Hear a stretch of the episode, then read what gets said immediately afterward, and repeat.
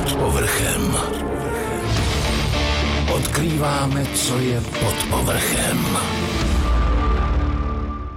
Dnešní host podcastu Pod povrchem Honza Čupa, Lisohor, úplně velice známý Lisohor mimochodem, sportovec tělem i duší, neskutečně optimistický člověk, v podstatě dneska už i trhač rekordů. Říkám to správně? Ahoj Honziku. No tak, jaké rekordy, já to nějak si netrhám. Ty rekordy nějaké byly už, eh, já jsem to nikam nedával. Já to nosím mém srdci jenom a jinak eh, za tři dny budu mít 4000 eh, vyšlapů a to jsem dosáhnul za 11 let i 9 měsíců. Takže prakticky, když to veme, je to takový rekord, protože ty, co mají 4-5 tisíc a i více, tak to dělali desítky let. No a já jsem to ale nehonil, já jsem na pohodu. Co to střídal s Tatrama malá fatra, tak různě, dokonce i v Alpách jsem byl.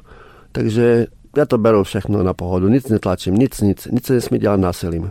Kdo tě zná a chodí do hor, tak tvůj příběh zná. Ale možná nás poslouchají tací, kteří tvůj příběh neznají. Takže kdy začala tvoje láska k Lisé hoře? No je to přesně 12 let.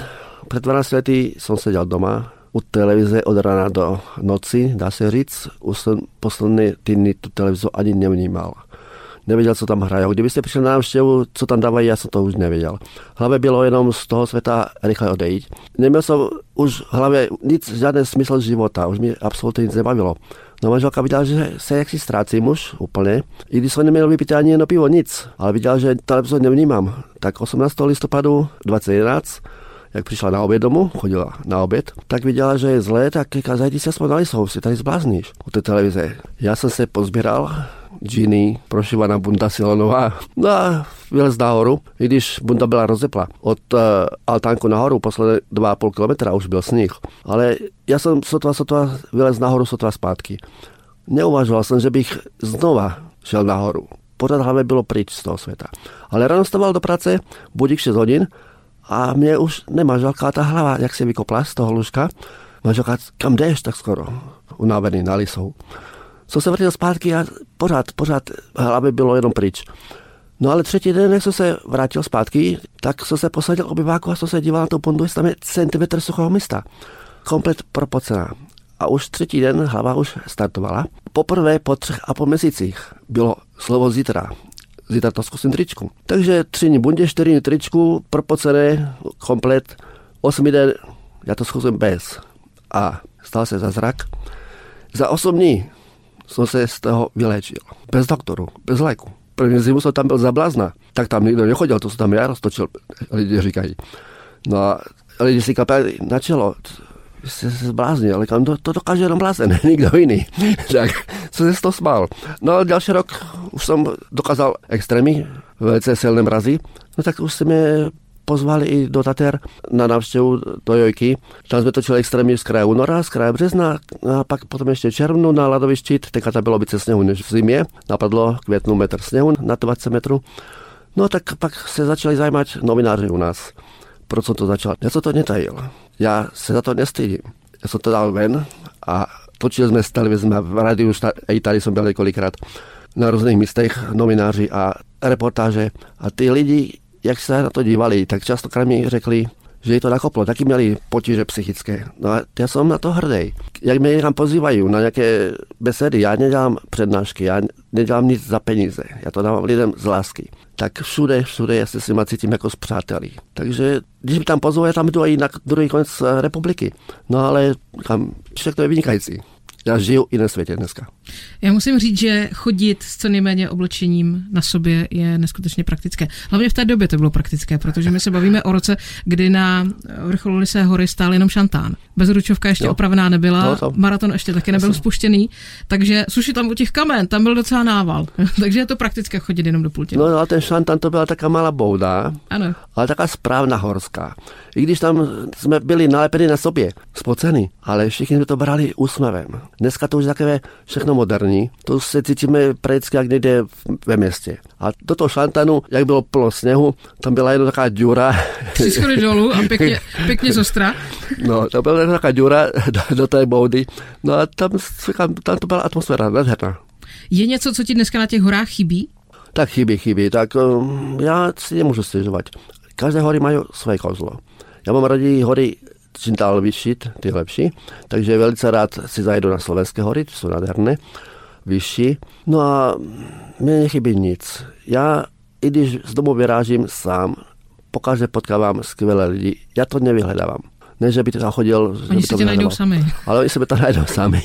No a ten, ten, kdo se ke mně ozve, to jsou lidi, co mě mají rádi. A ty, co mě mají rádi, jestli je znám nebo neznám, to jsou přátelé. A jestli chtějí přihodit se mnou nějaké to slovo, nebo několik minut, tak se před přátelma se nemůže utíkat. To, to se nedělá. Takže já, já jsem se naučil žít za těch posledních necelých 12 let úplně v jiném světě. Já musím říct jednu věc. Co znám Slováka, tak ten mi vždycky řekne, tak bez kdy nejsou hory, to jsou kopce, že? A vzhledem k tomu, že náš táta byl vášnivý turista a mě tahal prakticky od narození, buď to na zádech, nebo už potom za ruku eh, po Beskydech, tak já mám schozené horem dolem. A vždycky mě učil jednu věc. Na horách se vždycky lidi zdraví. I když se neznají, i když se jenom potkají, tak se zdraví. A mě to zůstalo do dneška. Já mám pocit, že tenhle zvyk se trošičku vytrácí z našich hor. Ty tak vytrácí ani moc ne. Takový, co tak chodí málo, ty to neznají. Ale velice mě potěší i včera, jsem se potkával, rodiče s malýma dětskama, které má 3, 4, 5 let a krásně ty děcka pozdraví, ahoj. Takže ono, to je těžko. Tady u nás například se hodně zdraví. Já to, jak tu chodím těch uh, už necelých 12 let, jak potkávám lidi z Čech například. Před uh, 7-8 let pospátku mi říkali, tady jste úplně jiný lidé, říkám, všude stejný. Říkám, jak jdeme v Čechách na Kronoších, tam hlava dole, každý zamýšlený. A tady nás zdraví, ahoj, ahoj, tak se díváme, jestli nás zapoznali. No až to bylo po páté, jsme pochopili, že je to úplně jiný svět. A řekni mi jednu věc, čím uh, se stala Lisenka tvojí milenkou? Co má prostě ten kopec, co ty ostatní nemají? Co má? Co má? Jak jsme tady těžké krizi, tak to byl kopec první, kde jsem začal. A za týden mě vylečila, tak je to moje milenka. a nevím, no. Chudák trávný a smrt. Lidi se mě ptají, co plánujete, říkám, já neplánuju nic. Lidi, co si hodně plánují a se jim to nedaří splnit, jsou z toho nešťastní. Já jsem prohlásil v Lucerně, jak jsem byl 16. na přednášku pro mladé lidi, co se dostali do těžké psychické situace. Tam jsem taky prohlásil, jak se hodně plánuje, nesplní, ty lidi jsou potom z toho nešťastní, jsou z toho nemocní. Já jsem to tam prohlásil, já jsem si také plánoval. Taky se mi to nepovedlo. Ale jsem šťastný, já jsem chtěl z toho světa odejít. Mi se to nepovedlo. A jsou tady mezi vama 450 lidí, co tam bylo, tak to byly aplausy. A neměli by tě ukazovat lékaři jako úkaz, že to jde? I bez prášku? No tak eh, já s lékařmi moc eh, nemám komunikace. Hlavně, když něco potřebuju, jaký je potvrzení, no teď jsem měl před dvěma týdnama, třema týdnama problém s nohou, ale to jsem se z toho dostal. Neděli večer mě to chytlo, pondělí, úterý do poschodí chodil po čtyřech, tak další sobotu jsem byl na Lise a, a neděli na Velkou Rosuci, to jsem měl týden před ty velké bolesti. No ale já se dostávám ze všeho velice rychle, já to nechápu ani jak jsem byl popalen. To vypadalo léčení na několik týdnů a i měsíců. A já jsem se z toho dostal za 12 dní. To nechápali ani doktoři. A na Lise, co mě potkali doktoři. To jsme nechápali nikdo, když jsme viděli ty fotky z Lise. No. To není možné prostě. No. Na to doktor jsem byl půl roka potom popalený prakticky no tři čtvrtě možná, taky mi tam potkal doktor z Novovičina a tak se mě ptal, co by dávali za kůži, jestli umělou nebo moji ze zadku a říkám žádnou říkali, že to sledují a že jako doktoři to nechápou, no ale já to taky nechápu. Tak já si myslím, že jsi daleko odolnější, jakožto otužilec. No tak je pravda, že otužování je velice zdravé, ale musí si dělat s rozumem. Tak je to, naučíme vás dýchat za velké tisíce. Budete otužilci, to jsou lidi, kteří vás oberou o peníze.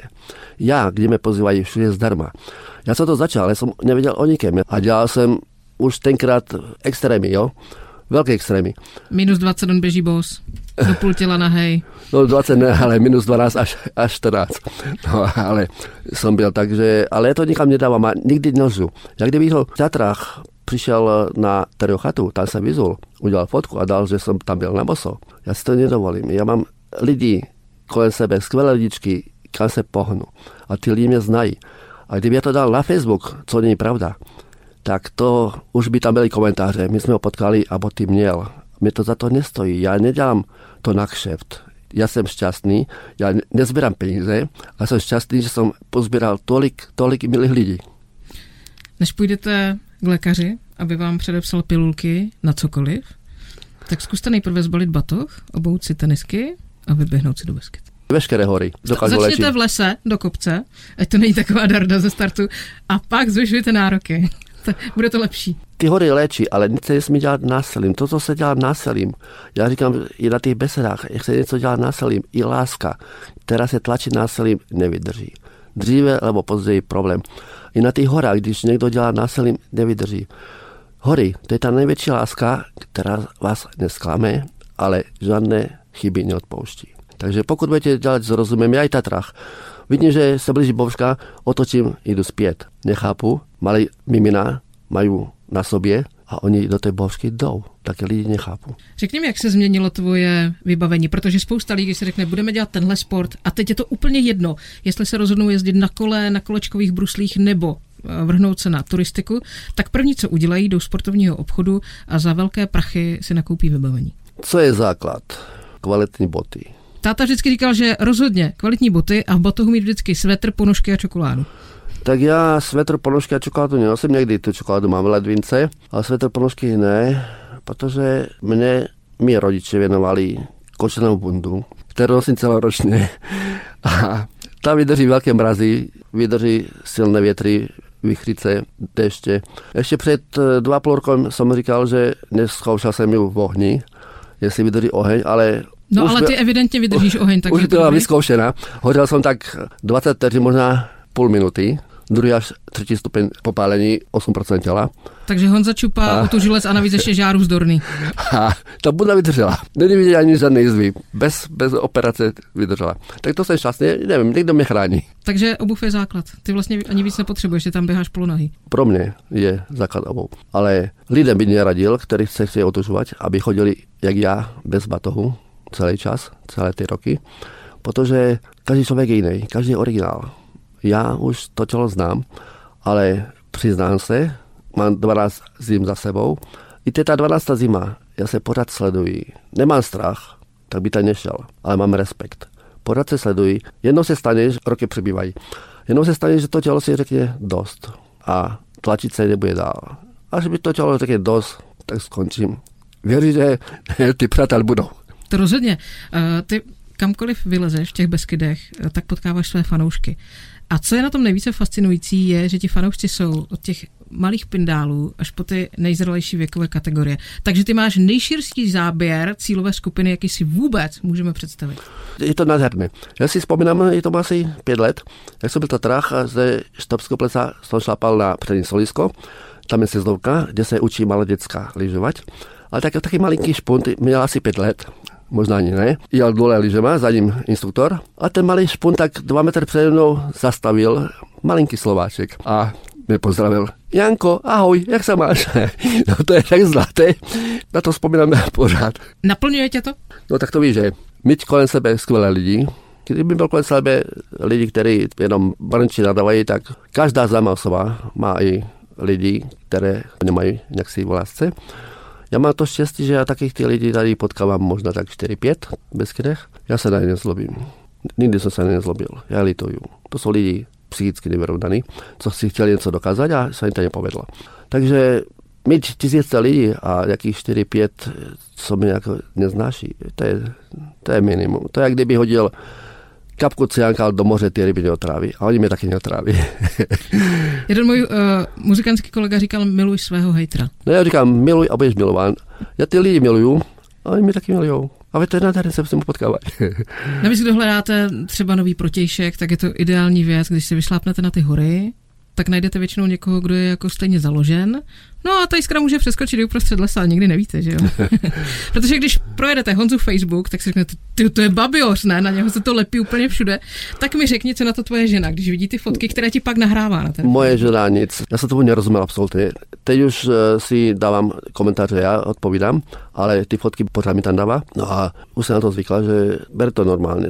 Jak to začínalo? Tak viděla ty holky, jak byly v oběti, tak trocha jsem na ní poznal, že není jistá. Jsem mi říkal, ne, nemej strach, nebudu začínat rozvádět se kvůli holce, která má 20, 30 nebo 40, alebo i kdyby měla 60 a znova začínat.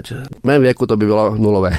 Takže úplně se na to zvykla. I jsem z domu fotku, kterou jsme tam dávali, holka měla na vrchu bez úplně, tak úplně normálně, kdyby nic. No. Chodíte někde spolu na lisenku?